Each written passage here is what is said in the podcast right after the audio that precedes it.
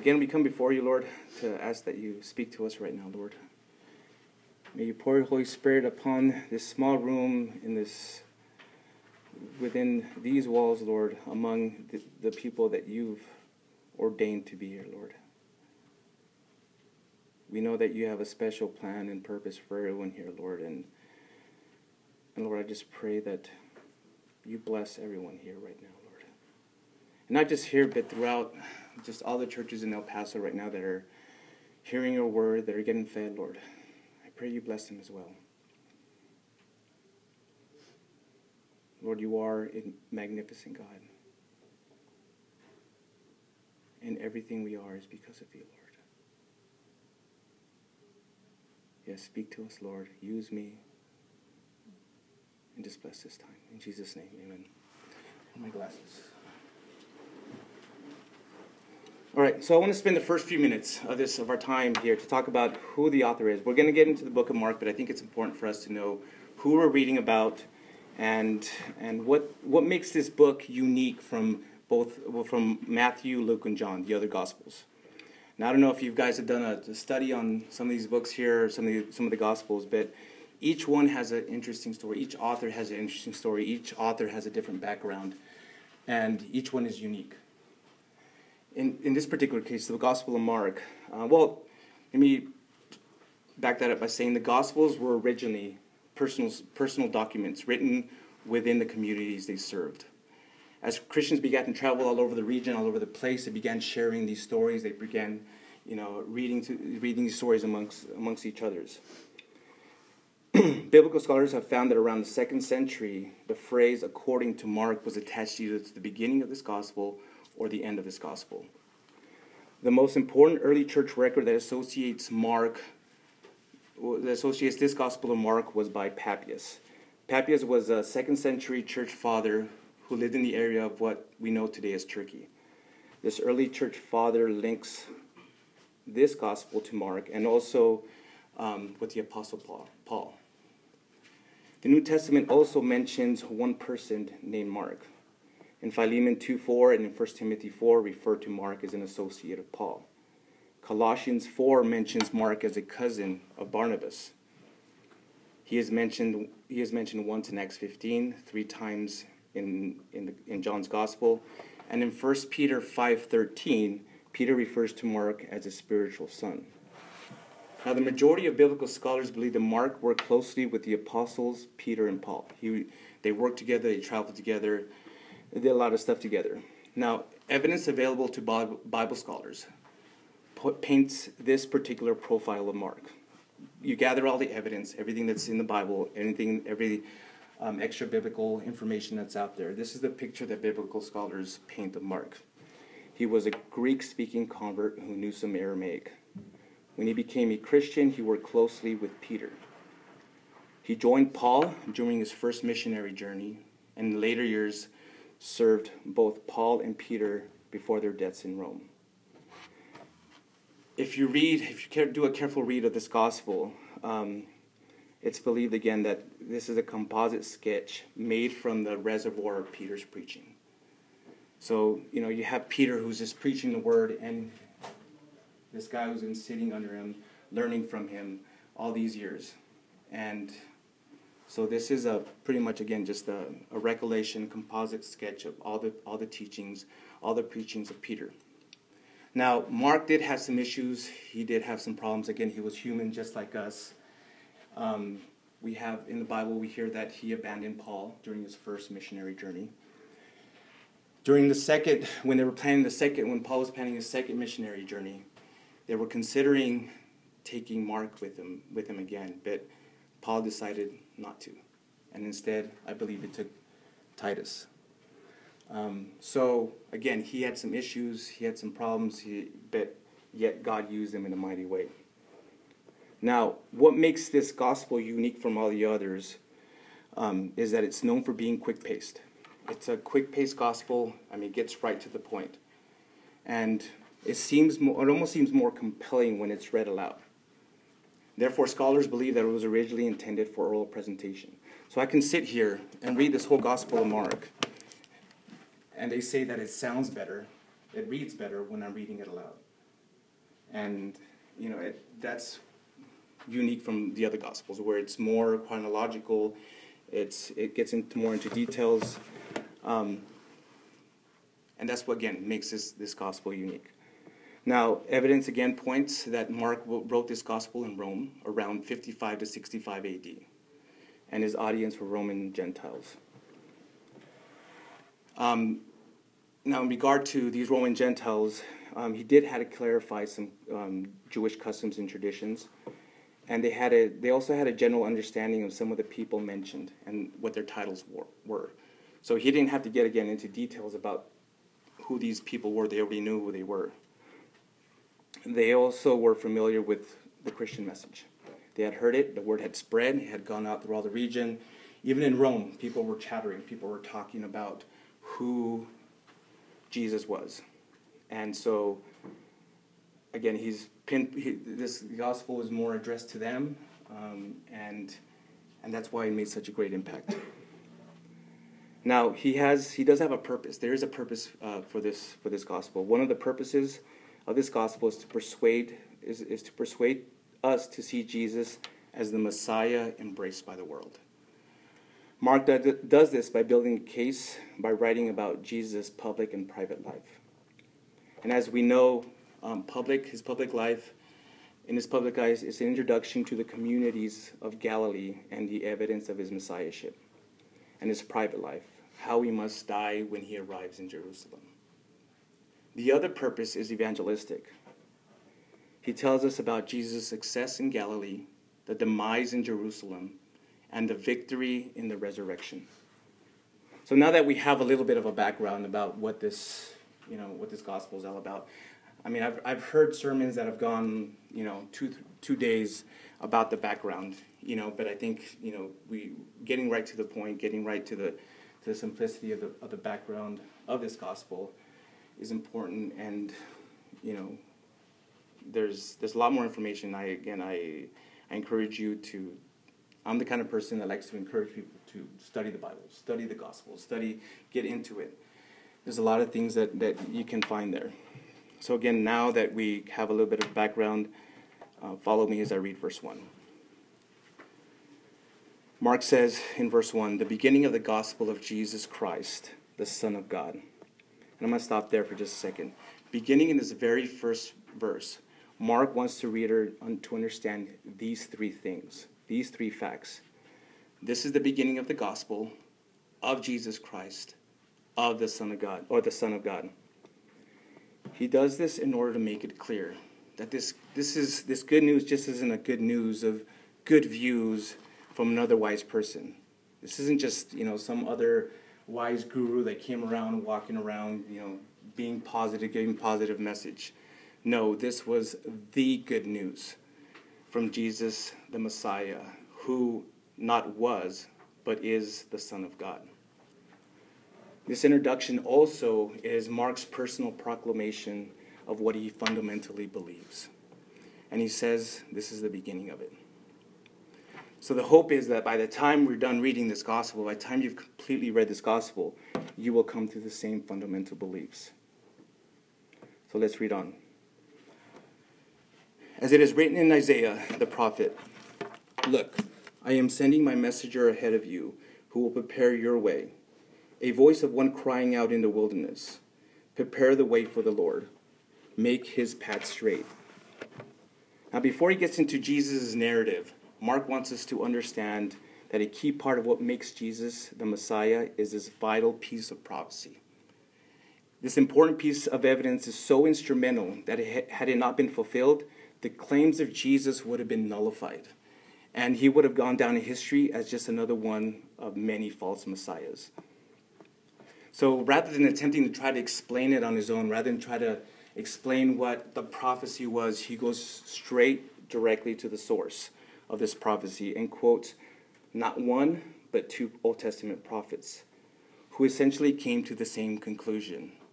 These two prophets were Isaiah and Malachi both Isaiah and Malachi, speaking under direction of God, wrote that a messenger would come prior to Jesus being revealed, preparing the hearts and minds for others for Jesus' arrival. This messenger, as Mark is about to point out and is about we're about to read, is none other than John the Baptist. So let's pick up in verse 4 again. John came, John came baptizing in the wilderness and preaching a baptism of repentance for the forgiveness of sins. The whole Judean countryside were flocking to him and were baptized by him in the Jordan River as they confessed their sins. John wore a camel hair garment and a leather belt around his waist and ate locust and wild honey. He was preaching, Someone more powerful than I will come after me. I am not worthy to stoop down and untie the straps of his sandals. I have baptized you with water, but he will baptize you with the Holy Spirit. These verses show us that God has the ability to use the unlikeliest of people to accomplish his purposes. In the case of John the Baptist, God used the strangest man that was alive at that particular time in that particular region to prepare others for the arrival of the Messiah. Now, of all the glorious and extravagant and I guess amazing ways that God could have chosen someone to prepare us for the arrival of Jesus, He chose a man living in the middle of nowhere, wearing a camel's hair garment with a leather belt I haven't wore, I've never wore a camel's hair garment, but I've been told that it's uncomfortable. That it's just, you know, it's not something that, you know, you want to wear on a daily basis. But this is something that he wore day in and day out, and just a leather belt. Wait, nothing but honey and locusts. Locusts, I don't know, again, I've, I've seen pictures, and these locusts can either be small or huge, but they're just nasty looking bugs nasty liquor. So I mean, you have the sweetness of the honey, but then I've never tasted locust, so I can't tell you what that tastes like. Has anybody here? No. but I imagine that that the taste isn't well, but I could be wrong. However, what set John apart from any other person much more that would have been much more qualified was his heart and his faith. John's heart was completely surrendered and devoted to God. And his, and his faith that, had, that he had been called for a special purpose. So, what was John's purpose and message? Why was he here? What was, what was his calling? John's purpose, purpose was to baptize and prepare for the arrival of the Messiah. Also, these verses tell us that his message was twofold a baptism of repentance for the forgiveness of sins, and someone more powerful than him will come after him. Now, the baptism of John was distinct from the baptism we do that we perform today. You see, when people were at, during that time when people were baptized by John, they identified themselves as sinners. It was a renunciation of their old ways, and it was an inner preparation for the coming of the Messiah. Also, it identified people as followers of John's message. But now, the baptisms we, the baptism we celebrate as Christians, the baptism we come together at and and do that we've been, um, that's one of the ordinances. The the baptisms we take part in today symbolizes a renunciation of a former life and a rebirth of a new one with Christ. It's an identification with Christ as a believer, and it is conducted in the name of the Father and the Son and the Holy Spirit. Now, I, what I find fascinating is the fact that John understood that this baptism was only a foreshadow of what was to come.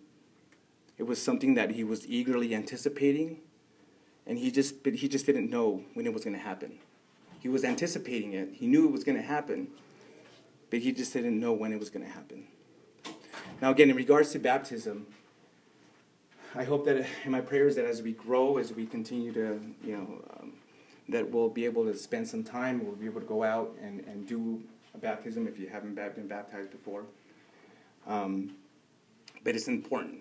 I mean, it's not, it's not necessary for your salvation, but it is very important. It is. It does symbolize something very important. It does symbolize in obedient your obedience to Christ and and again, my prayers and, and, hope is that we'll be able to get together soon and, and do a baptism if you haven't. And if you haven't, let, let me know. And if you are interested in getting baptized, you know, we'll make some arrangements again to get that done. But again, going back, John's baptism, John understood that his baptism was only a foreshadow of what was to come. Now, I have no doubt that God has called you, God has a calling and a purpose for your life as well. The reason I don't doubt this is because I believe the words Paul said in 2 Timothy 1 9. He has saved us and called us with a holy calling, not according to our works, but according to his own purpose and grace, which was given to us in Christ Jesus before time began. Right now, you may or may not know what your purpose is. You may or may not know what your purpose or calling is. If you do know, Peter makes this appeal in 1 Peter 1:10 to make every effort to confirm your calling and election because if you do these things will never you will never stumble. However, if you're still seeking and asking God to reveal that to you, don't give up and don't stop praying. It took almost 20 years for me to really figure out, not figure out, for God to clearly show me what my purpose and what my calling was. And even to this day, I still don't think I'm qualified enough. I still don't think I'm good enough. But I'm just following, I just want to follow him. I want to keep my eyes on him. If this is what he's telling me to do, then I'm going to keep doing it. Even if it's just preaching and, and teaching one person. That's what I'm going to continue doing. But again, it's not just that, it's to be a salt and light in our area here, whether it's Northeast El Paso or throughout the region of El Paso, the state of Texas, you know, the United States, all over the world. I want to be used as that light and and I will, you know, I, I just want to obediently follow him. And I hope that's your heart as well. Now, if you're still, again, seeking and asking God to reveal what your purpose and calling is, don't give up and don't stop praying. Keep in mind the words of Paul in Ephesians 1 17 through 19. I pray that the God of our Lord Jesus Christ, the glorious Father, would give you a spirit of wisdom and revelation in the knowledge of Him.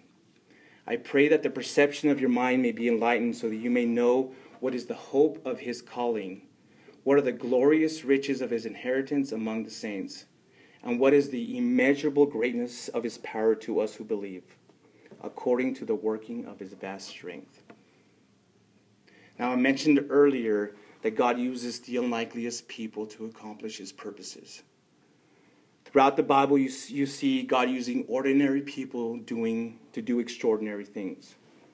And not just in, in, the, in the Bible, but throughout church history as well. Let me give you an example. And um, Eric, there was an, there's an author called Eric Metaxas who wrote a book um, talking about seven uh, women in church history that you that are important to know. And one of those one of those women he wrote about is Mother Teresa. And this is what he said. Mother Teresa is arguably arguably the most influential woman in modern times. Much of her greatness came from the fact that she served others in awe-inspiring ways. Yet she was a real human being who struggled mightily with not feeling the presence and the love of God. When she died, letters written by her came to light about her. Her words illustrated what is rightly understood as real faith. She held firmly to the belief whether she felt God's love or not, He did love her. Now, in this story and many others like it, God was never concerned about the appearance or the education of a person. What matters most to God is what's in your heart, what's in the heart. Here's, a here's a biblical example. When God sent Samuel to the house of Jesse to anoint a new king, Samuel looked around at all, his, all, all, all the brothers, all the men of that house, and he saw one in particular named Eliab, Eliab, and thought to himself, this surely must be the new king. He looked at his stature, he looked at how he looked, I mean, how he, his appearance, and was like, this has got to be him. This has got to be the new king. But Jesus spoke, I mean, but God spoke to Samuel and told him, don't look at his, at his appearance or his stature because I have rejected him. Man does not see what the Lord sees, for man sees what is visible, but the Lord sees the heart. When you've been called by God to accomplish His will and purpose, your purpose and outlook in life will dramatically be transformed. It will never be the same again.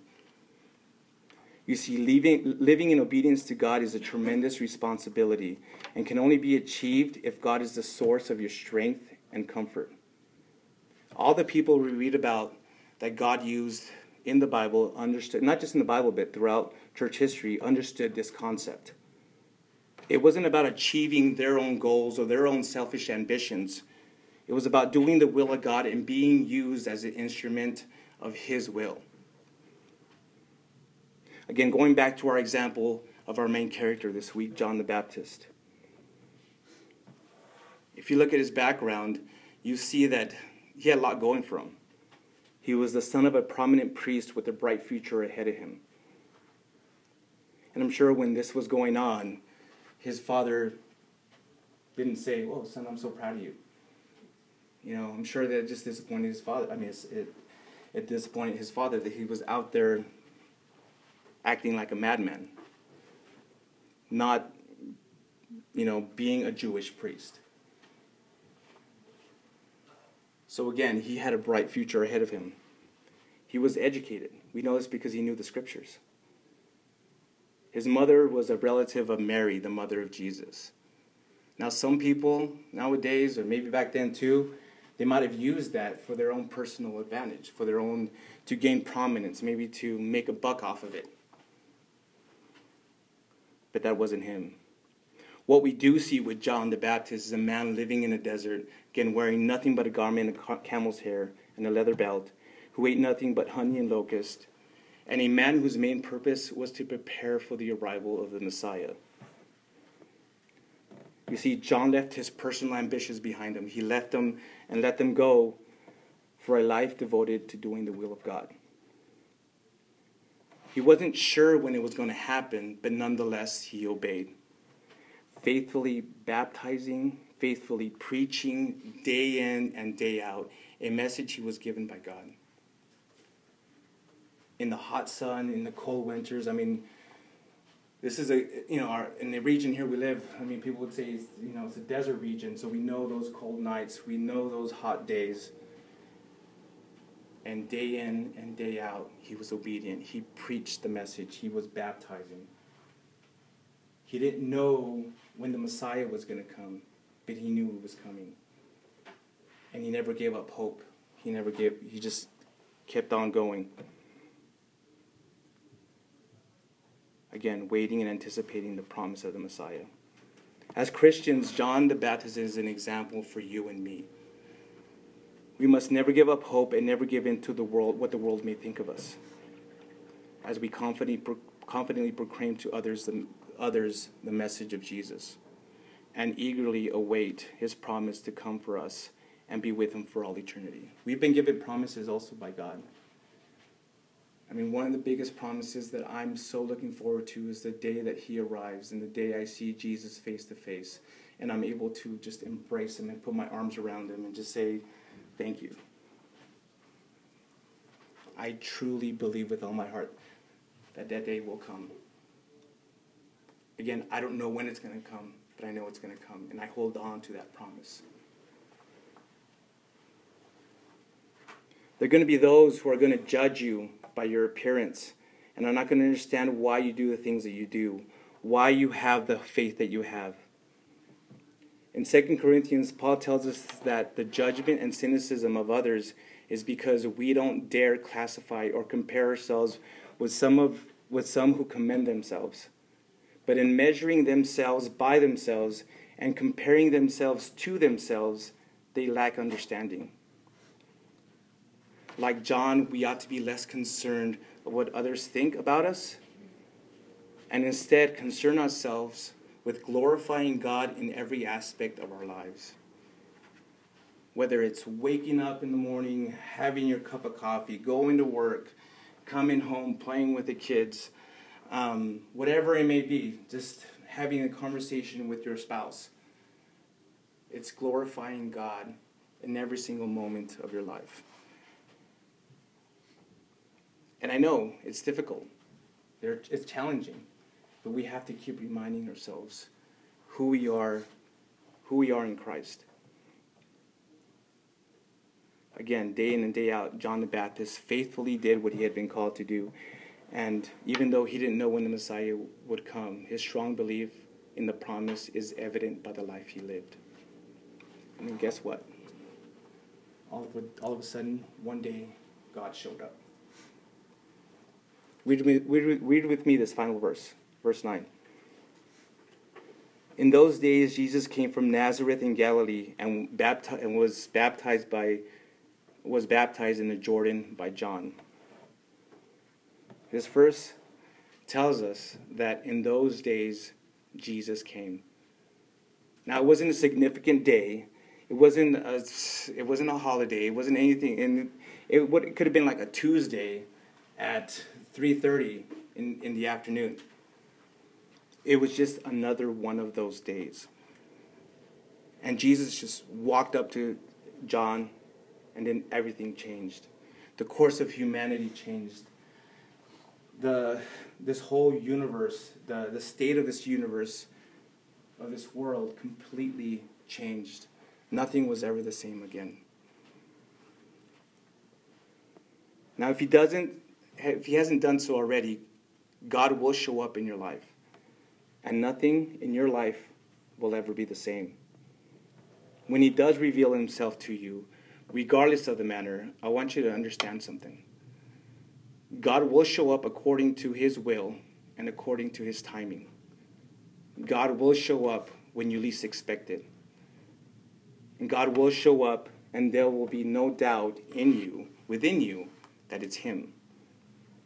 This is what God said in Isaiah 52 6. Therefore, my people will know my name. Therefore, they will know that on that day that I am He who says, Here I am. When God shows up, you will know that it's Him and give you what you need at that exact moment for whatever situation you find yourself in. Let me repeat that. When God shows up, you will know that it's Him and give you what you need at that exact no- moment for whatever situation you find yourself in. Now, if you're asking, now if you're asking again, how would I truly know it's God? How would I know? There's only one way of truly knowing. Jesus said in 14 in John 14, 7, If you know me, you will also know my Father. You see, if you don't know Jesus, you will never know who God is. There's a lot of ideas, a lot of concepts out there of who God is, a lot of books out there that will, that will tell you and they try to explain to you who God is and who or who God isn't. But if you really want to know who God is, Jesus said, If you know me, you will know the Father. So we have to understand him. You have to make an effort to understand who Jesus is. And the only way of knowing Jesus is by understanding what he came here to do.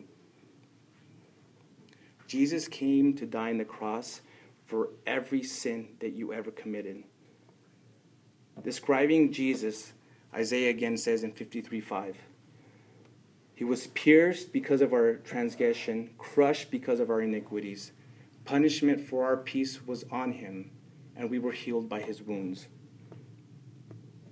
He sacrificed himself on your behalf, on, the beha- on behalf of you and me, and took the punishment we deserved.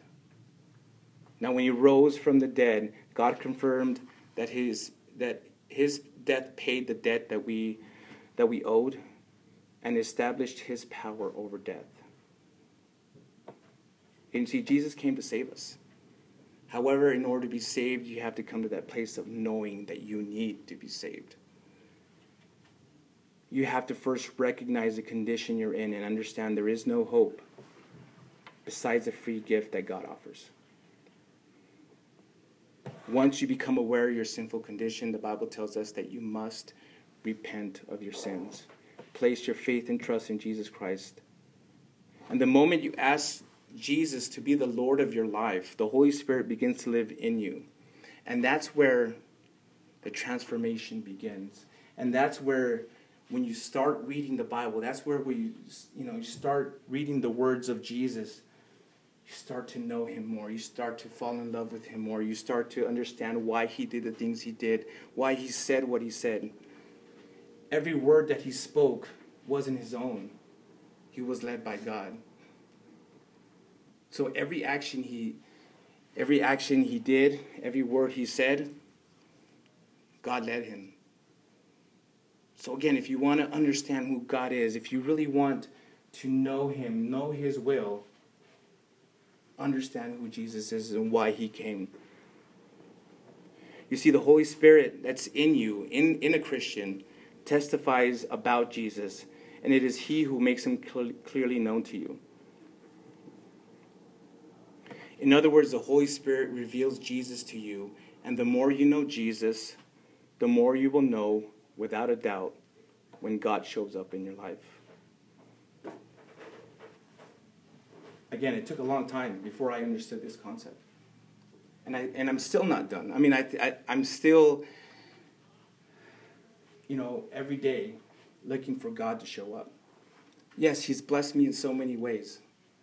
I mean, I can, again, sit here and then just talk or stand here and talk about all the ways He's blessed me and all the ways that many times he showed up in my life when I just wasn't expecting it, when I wasn't expecting him. But he was faithful. He showed up. And I knew without a doubt that it was him. I knew without a doubt because I knew Jesus. Yes, there was a time when good things could have came, you know, that I had no idea that it was God it's it is challenging, like I said, to be a Christian in this world today. You're getting attacked left and right. You know, your schools, your work. I'm constantly being observed to see when I'm going to screw up at work. I'm surrounded by, you know, people and that that just that are lost. And so, yes, I have a certain responsibility to be that light, to be that that salt at my workplace. I do, you know, my actions, whether my actions or my words, I hope that they do. I hope that, and I pray that they do speak Jesus and they do speak loudly about the faith that I have. But again, if you want to know God, you you you must know Jesus. You have to accept them into your heart. You do have a choice. There is that choice there. He says, you know, he, he doesn't force you to come to him. But I tell you this, and, and as again as as a witness to what he's done in my life, and others can tell you as well, that as you begin to slowly surrender your life to him, as you surrender these aspects of your life that you're holding on to, you'll see and understand it is so much better. And that He's going to show you so much more. So I'm going to close up in prayer here and, and again, I don't know where you are in your life. I don't know what's going on. You know, I mean, I would love to talk to you and, and get to know you and see what's happening and, and, and pray with you. I do have a heart for people.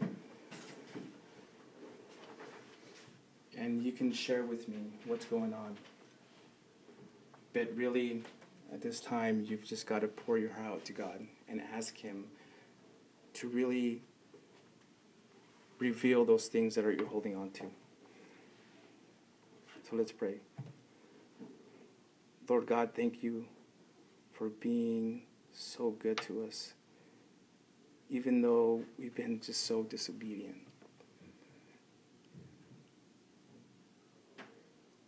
Lord, you've done so many good things and so many, just blessed us in so many ways, Lord.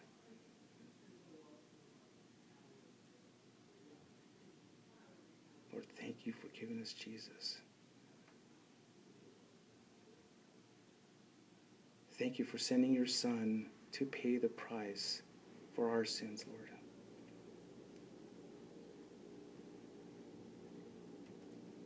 Lord, had it not been for that, we would have been lost. And we would have died in our sin, Lord. But now, you've given us a way, Lord. You've given us the way to reconcile ourselves to you. And only you have provided that way, Lord, and we, we do. We are truly thankful.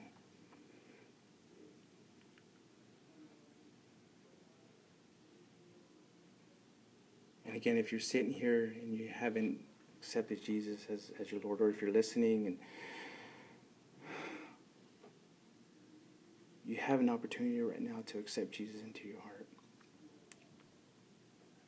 just pray this prayer in, your, in the quietness of your heart and just, yes, Lord, I, Jesus, I'm, I know that I'm a sinner. I admit to my, to my sinfulness, to my guilt. And I ask you that you forgive me. I understand that you died on the cross for my sins.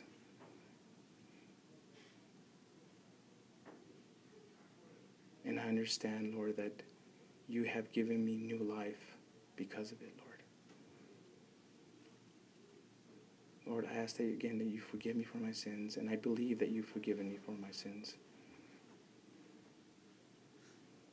Lord, I ask that you pour your Holy Spirit upon me, in me, so that I may grow, so that I may know you. And so in turn, I can, I can know the Father as well.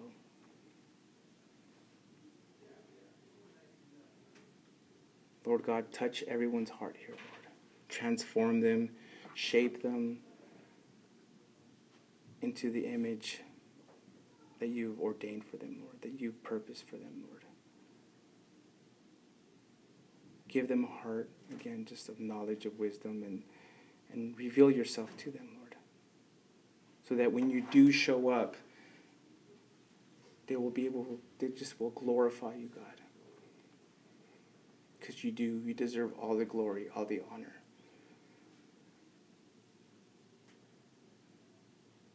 You're wonderful. And again, we just glorify you, Lord. Meet us here right now and just show us who you are, Lord. We thank you for this time. We thank you for blessing us in so many ways and, and just bless this next time fellowship of just meeting each other and talking to each other, Lord. And